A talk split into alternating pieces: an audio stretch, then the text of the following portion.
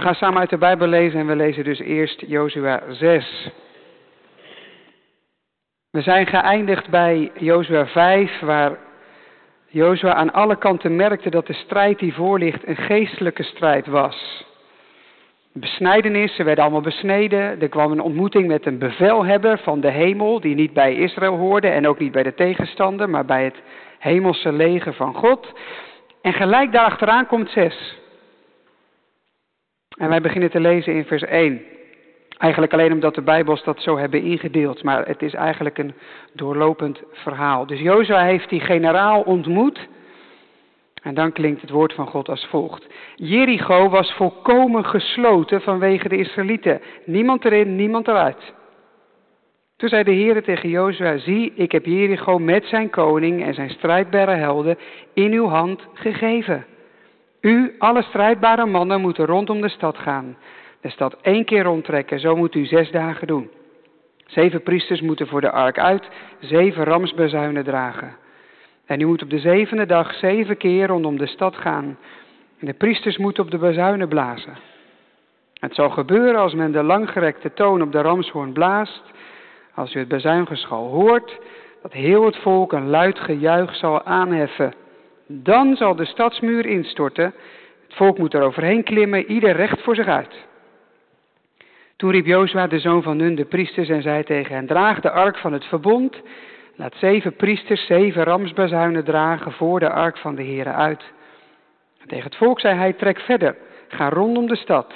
Wie toegerust is voor de strijd, moet voor de ark van de Here uittrekken. Het gebeurde zoals Jozua tot het volk had gesproken. De zeven priesters die de zeven ramsbazuinen droegen, trokken voor het aangezicht van de Heere uit, bliezen op de bazuinen en de ark van het verbond van de Heere kwam achter hen aan. Wie toegerust was voor de strijd, ging voor de priesters uit, die de bazuinen bliezen. En de achterhoede kwam achter de ark aan, terwijl men al lopend op de bazuinen blies. Maar Jozua had het volk geboden, jullie mogen niet juichen, je stem niet laten horen, geen woord mag er uit uw mond gaan, tot op de dag dat ik tegen u zeg, juich, en dan moeten jullie juichen. Hij liet de ark van de Heer rondom de stad gaan, één keer eromheen. Ze kwamen weer terug in het kamp, overnachten. Daarop stond Jozua morgens vroeg op en de priesters droegen de ark van de Heere.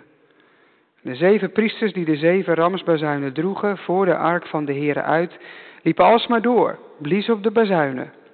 Zij die toegerust waren voor de strijd voor en uit, de achterhoede achter en aan, terwijl men al lopend op de bazuinen blies. Zo gingen ze op de tweede dag, eenmaal rondom de stad, keerden terug in het kamp en zo deden ze zes dagen lang. Het gebeurde op de zevende dag dat ze vroeg opstonden, zodra de dageraad aanbrak, en ze op dezelfde manier rondom de stad gingen, maar nu zeven keer. Ze trokken op die dag allemaal zeven keer om de stad.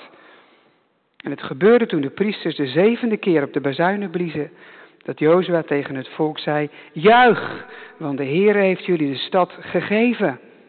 Maar de stad moet met de ban aan de Heere zijn gewijd, de stad zelf en alles wat erin is. Alleen Ragab de hoer zal in leven blijven, zij en alle die bij haar in huis zijn, omdat zij de bode die wij hadden uitgestuurd verborgen heeft. Past u echter op voor wat men met de ban is gewijd. Anders sla je jezelf met de ban, als je neemt van wat met de ban is gewijd. Dan maakt u van het leger van Israël een met de ban geslagen leger en stort u in het ongeluk. Lees dat in hoofdstuk 7 maar, volgend hoofdstuk. Maar al het zilver en goud en de koper en ijzeren voorwerpen moeten heilig zijn voor de Heer. Ze moeten bij de schat van de Heer komen. En het volk juichte toen ze op de bazuinen bliezen. Het gebeurde zodra ze dat bazuingeschal hoorden, dat het volk een luid gejuich aanhief. De muur stortte in, het volk klom de stad in, ieder recht voor zich uit en zij namen de stad in.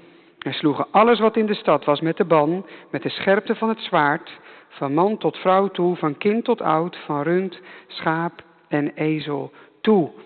Maar Jozua zei tegen de twee mannen, de verkenners van het land, ga het huis van die vrouw, die hoer, binnen en breng de vrouw vandaar naar buiten, met alles wat van haar is, zoals u er hebt gezworen. Toen gingen de jonge mannen, de verkenners, naar binnen, brachten Rahab naar buiten, met haar vader, moeder, broers, alles wat van haar was. Ook brachten ze al haar familieleden naar buiten en ze lieten hem buiten het kamp van Israël verblijven. De stad verbrandden ze met vuur, met alles wat daarin was. Alleen het zilver en goud en koper en ijzer legden ze bij de schat van het huis van de Here. Zo liet Jozua de hoeragap in leven, met de familie van haar vader en alles wat van haar was. Ze heeft, ze heeft tot op deze dag, dat is de dag waarop het opgeschreven is, in het midden van Israël gewoond, omdat ze de bode verborgen had die Jozua had gestuurd om Jericho te verkennen. Jozua liet het volk zweren in die tijd, vervloekt is die man voor het aangezicht van de Heere die opstaat om deze stad Jericho te herbouwen. Laat hij een fundering leggen op zijn eerstgeboren zoon en haar poorten oprichten op zijn jongste zoon. Zo was de Heer met Jozua en zijn roem ging door heel het land. We bladeren eerst verder naar Openbaring, Openbaring 11. Je, je zou namelijk kunnen zeggen, dat hoor je ook wel eens. Kijk, zo'n stukje Oude Testament met zoveel geweld en zo, dat is van vroeger, dat ligt achter ons. Dat doet God nu niet meer. Nu is Jezus gekomen en nu is God liefde. Nou, lees dan vooral niet het boek Openbaring. En dat gaan wij wel doen en dat zegt iets. Ik zal er in de preek op terugkomen. Openbaring 11, vers 15 tot 19. En let op de overeenkomsten die je tegenkomt. In getallen bijvoorbeeld en in bazuinen. En de zevende engel, openbaring 11, vers 15. De zevende engel blies op de bazuin. En er klonken luide stemmen in de hemel. Een soort juichen. Die zeiden: De koninkrijk van de wereld zijn van onze Here en van zijn Christus geworden. En hij zal koning zijn in alle eeuwigheid. En de 24 ouderlingen die voor God op hun troon zitten, wierpen zich met het gezicht ter aarde, aanbaden God en zeiden: Wij danken u, Heere, God de Almachtige, die is, was en komt, omdat u uw grote kracht ter hand hebt genomen en koning bent geworden. En de volken zijn toornig geworden, maar uw toorn is gekomen en ook het tijdstip voor de doden om te worden geoordeeld en om het loon te geven aan uw dienstknechten, de profeten, en aan de heiligen en hen die uw naam vrezen, klein en groot, en om hen te vernietigen die de aarde vernietigden. En de tempel van God in de hemel werd geopend en de ark van zijn verbond werd zichtbaar in zijn tempel. En er kwamen bliksemstralen, stemmen, donderslagen, een aardbeving en grote hagel. Dat zijn in openbaring tekenen van het oordeel. Als laatste een paar versen Jacobus 2. Ook hij heeft het over Ragab. Jacobus 2 vanaf vers 24. Waar het gaat over de reden waarom Ragab werd gered. Jacobus 2, vers 24. Jullie zien dus dat een mens uit werken wordt gerechtvaardigd en niet alleen uit geloof. Want is Ragab de hoer niet op dezelfde manier uit werken gerechtvaardigd toen zij de bode heeft ontvangen en langs een andere weg heeft laten weggaan? Zoals een lichaam zonder geest dood is, zo is ook geloof zonder werken dood. Tot zover.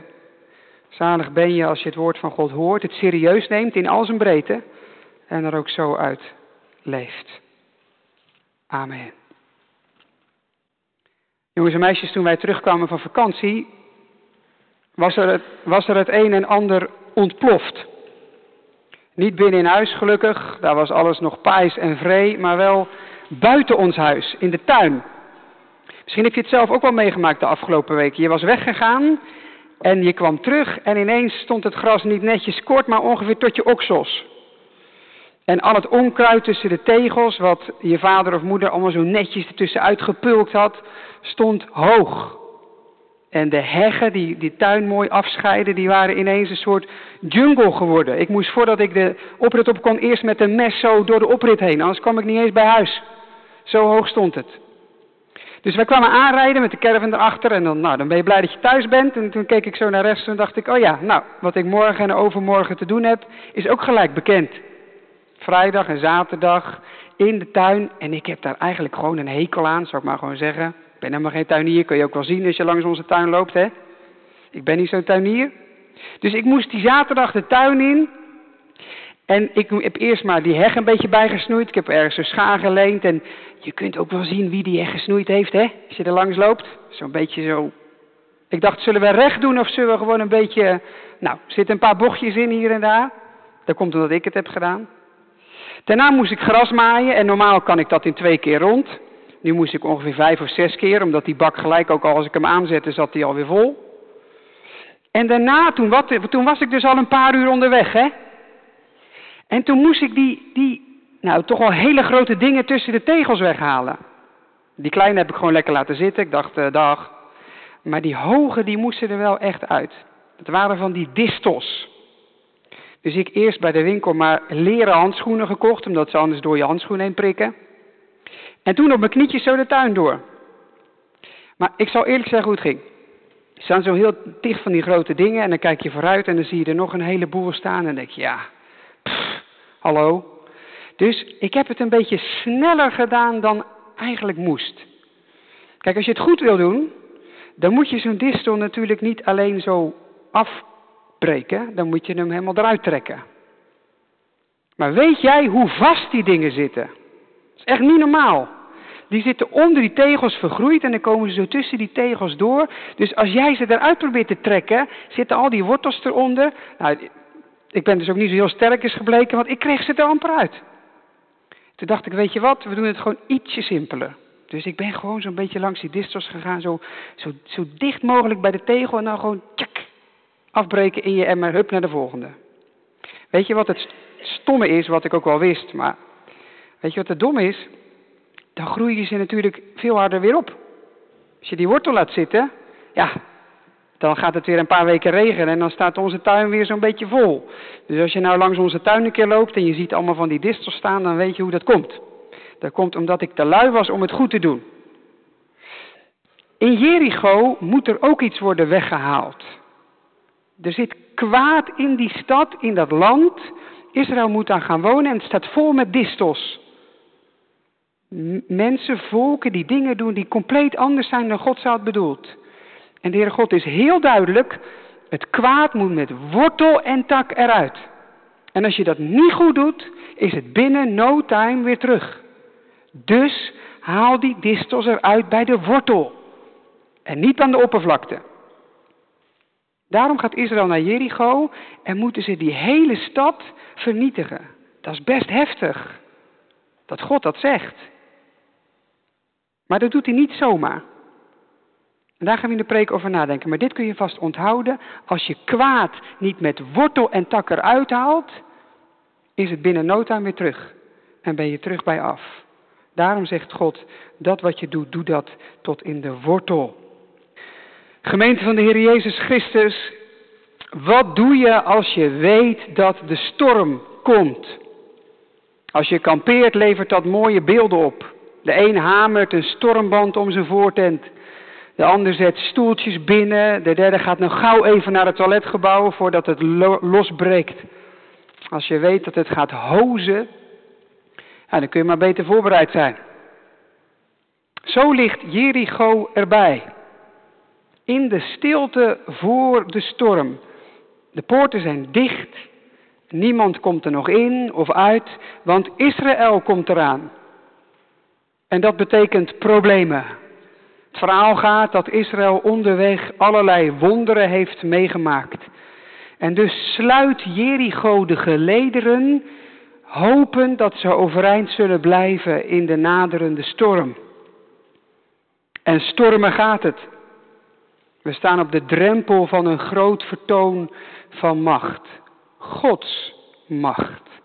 Hij stroopt zijn mouwen op en trekt ten strijde. En de mensen eromheen? Drie dingen. God laat hen vieren, vrezen en doen. Gods werk, dat laat je vieren, vrezen en doen. Eerst dat vieren. Dat is eigenlijk een raar woord bij een veldslag. Je zou eerder denken aan vechten. Erop klappen. Met wapens, mankracht, tactiek. Maar het gaat anders. In de 27 versen van ons hoofdstuk gaan er maar drie over de strijd. De andere versen zijn instructies, rituelen en beloften. En dat is geen toeval. Dit is niet het verhaal van een veldslag. Dit is het verslag van een wonder. Eén grote onderstreping van Israëls God en zijn macht. Kijk maar hoe het begint in vers 2. De Heere zegt tegen Jozua, zie, ik heb Jericho met alles wat erin is in jouw handen gegeven. Dat woordje gegeven kwamen we al eerder tegen in hoofdstuk 1 en andere hoofdstukken. Vers 16 lees je het nog een keer. Dat is gelijk de hoofdboodschap van dit verhaal. En misschien wel van het hele boek Jozua. Alles staat of valt met wat Gods hand doet en bewerkt. Wat Hij geeft. Dat gaat de toekomst bepalen. Israël kijkt misschien wel met spanning vooruit. Zo'n gesloten stad, hoe krijg je die ooit overwonnen? God laat hen zien hoe het er van zijkant uitziet. De uitkomst staat al vast. Hij bepaalt hoe het zal gaan. Gods aandeel, Gods werk. Deze stad, Jozua, heb ik al aan jou gegeven. Het is al beslist. Nog voor Jozua één stap heeft gezet. God zegt dus niet, nou mannen, nu gaat het gebeuren. Jullie kunnen het. Ik heb jullie goed getraind. Kom op, 40 jaar in de woestijn, nu moet het kunnen. Nee.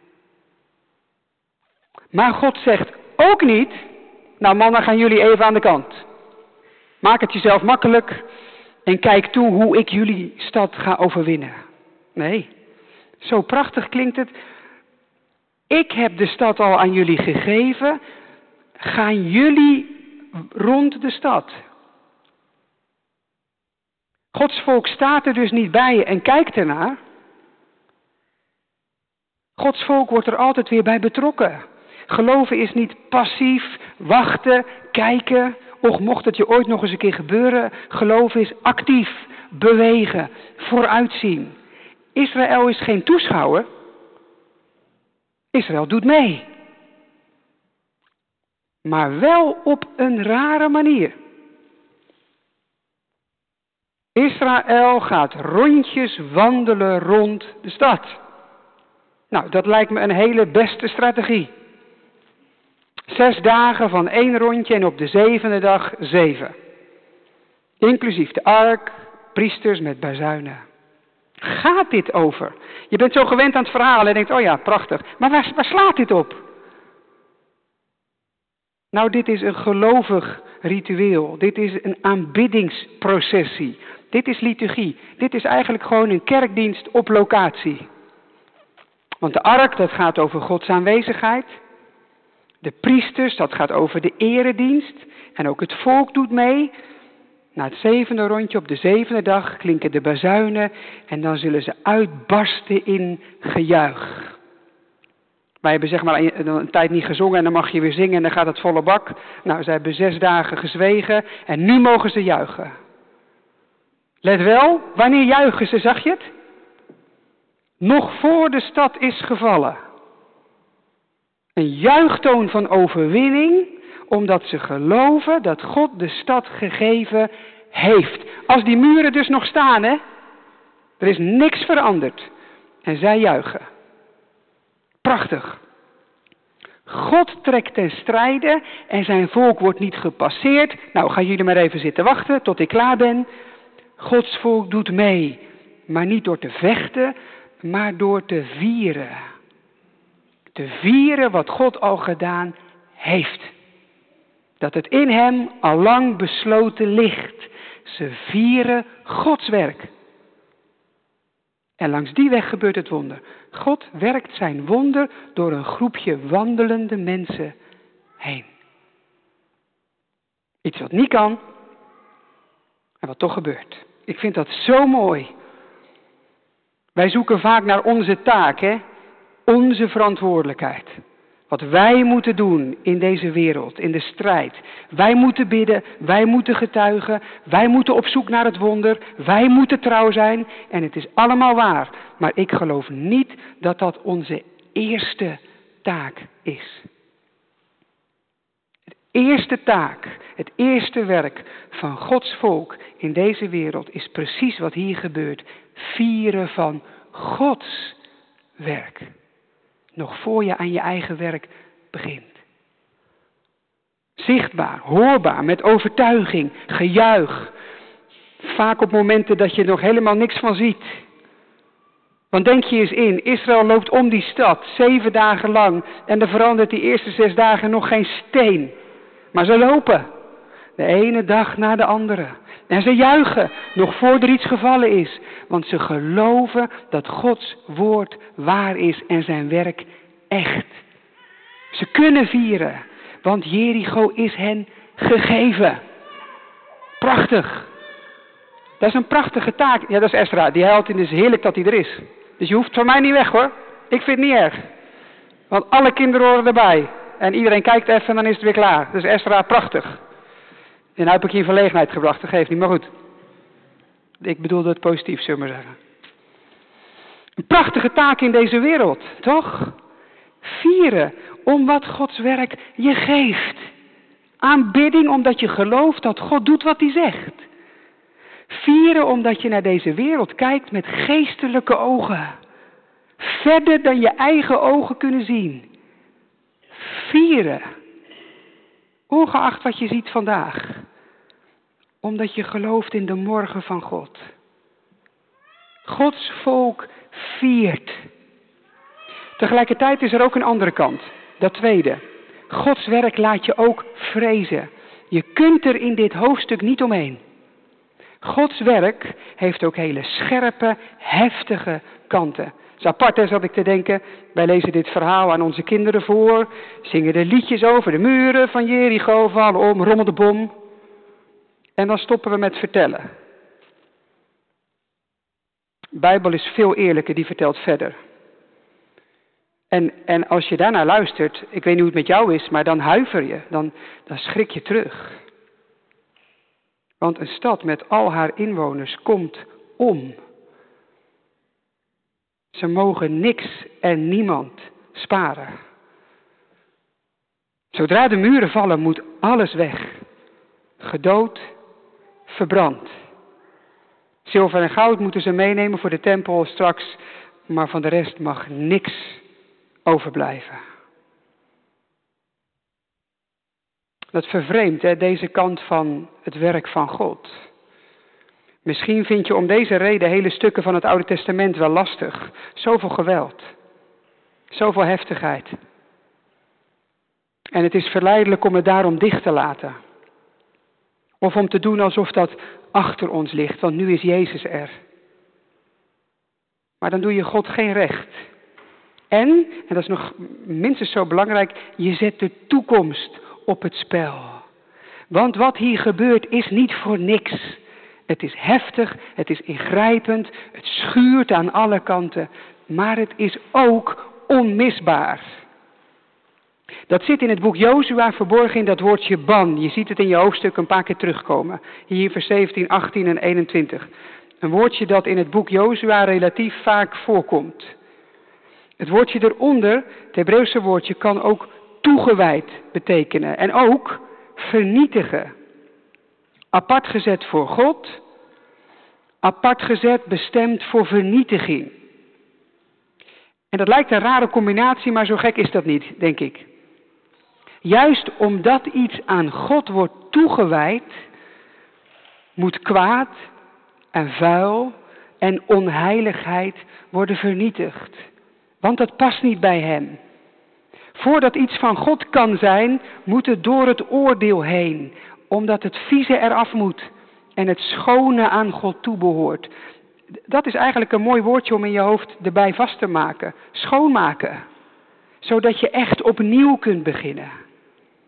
Zo kom je dit woordje tegen in Deuteronomium 20. Daar zegt God, als jullie straks in dat beloofde land zijn, sla de volken volledig met de ban, anders gaan ze je na een paar jaar weer meetrekken in het kwaad. En wordt dat nieuwe, schone land opnieuw vervuild. Denk even aan die distels in onze tuin van voor de preek. Haal ze er helemaal uit. Want als je doet wat ik heb gedaan, je knipt de bovenkant eraf, zijn ze zo weer terug. Ziet het er wel netjes uit? Kan ik denken, nou, als ze naar de kerk lopen, dan zeggen ze, hij heeft zijn best weer gedaan. Maar het schiet niet op. Er zit iets onder. Zo gaat het in Jozua 6. Want misschien is je beeld dat dat Jericho bestaat uit onschuldige mensen die, die eigenlijk niet anders zijn dan Israël, die gewoon net even toevallig een andere God dienen, maar verder hetzelfde leven. Dat is niet zoals Canaan in die tijd bekend stond.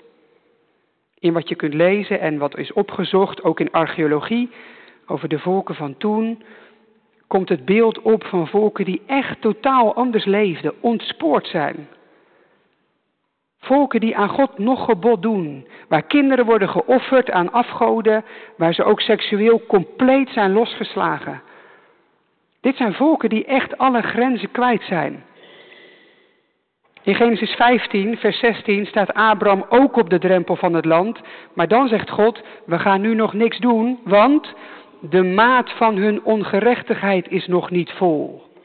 Nu, jaren later, is de maat wel vol. God kiest hier niet een willekeurige plek uit en de mensen die hier wonen hebben gewoon pech gehad omdat ze op de verkeerde plek zijn geboren. God gebruikt Israël om op te schonen. Het is genoeg. Het kwaad moet verbannen. Jozua 6 is dus ook niet de standaard strijdwijze voor Israël. Alsof al het geweld dat Israël gebruikt oké is.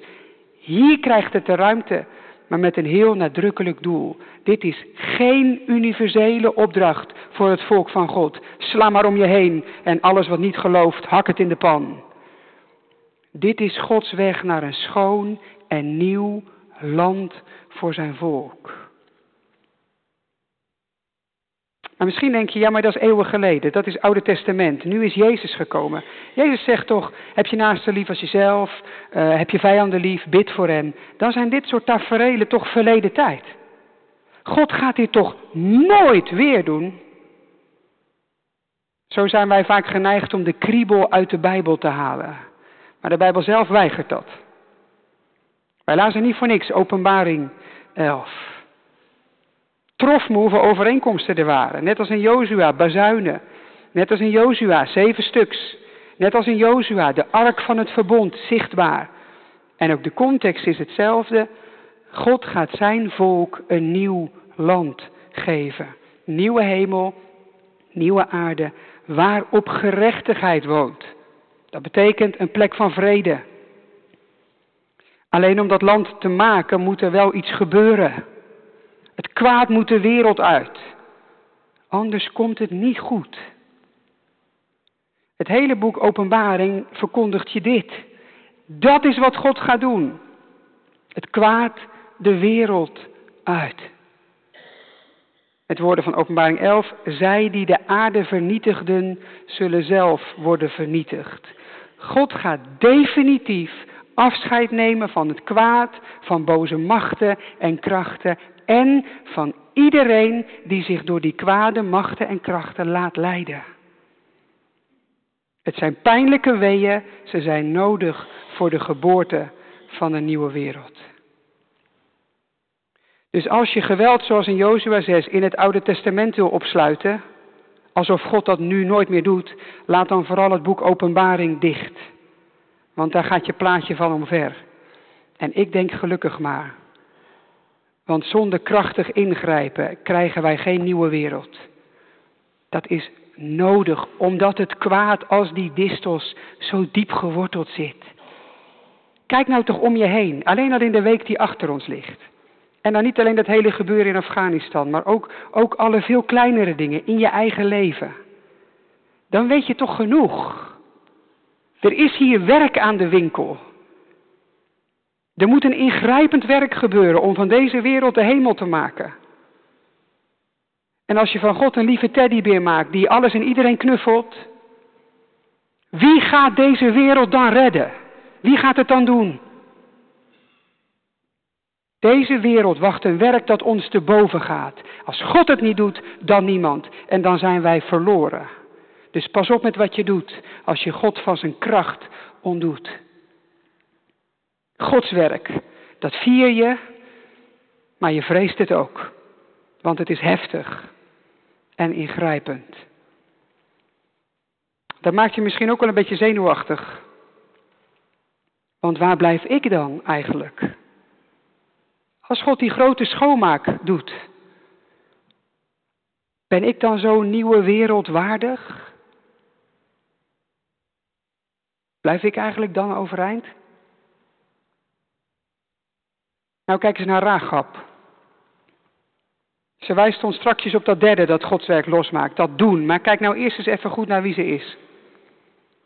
Israël heeft gelopen, de muren gaan vallen. En dan is daar die ene vrouw met haar familie, Ragab. Haar was beloofd, Jericho valt, ga jij worden gered. En dit is het moment.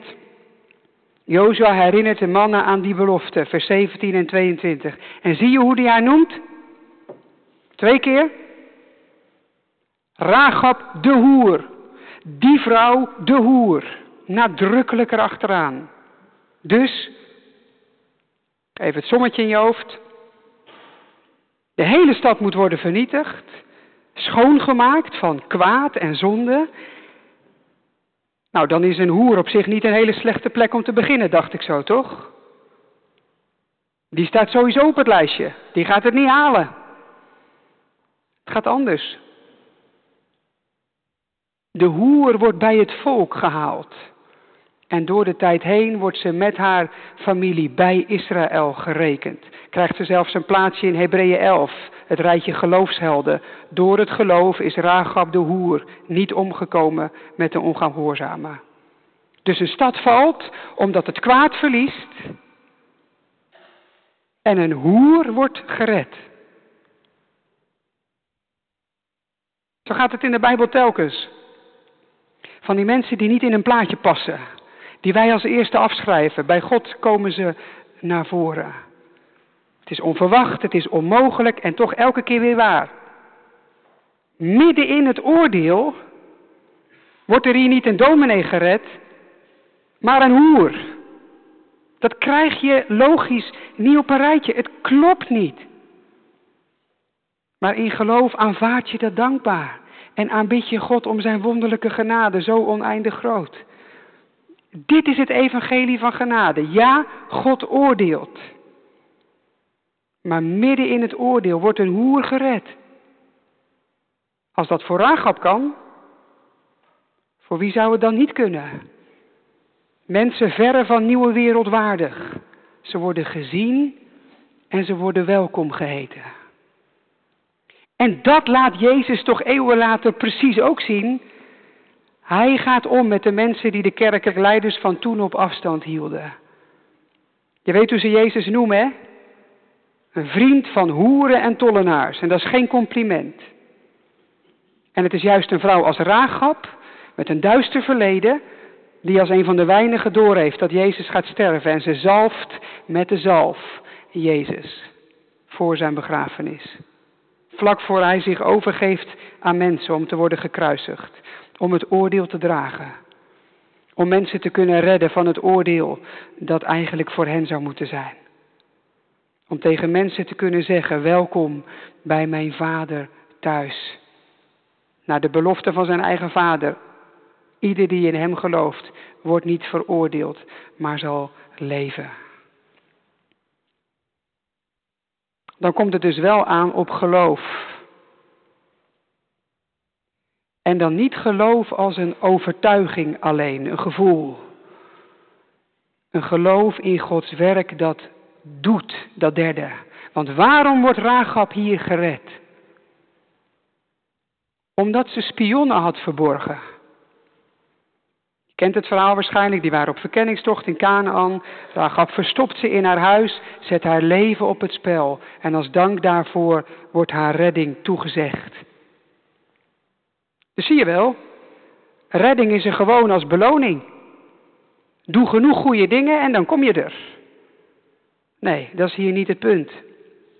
Het gaat om een geloof dat doet. Want waarom, denk eens na, waarom zou Rahab die spionnen verbergen? Waarom zet je je leven op het spel?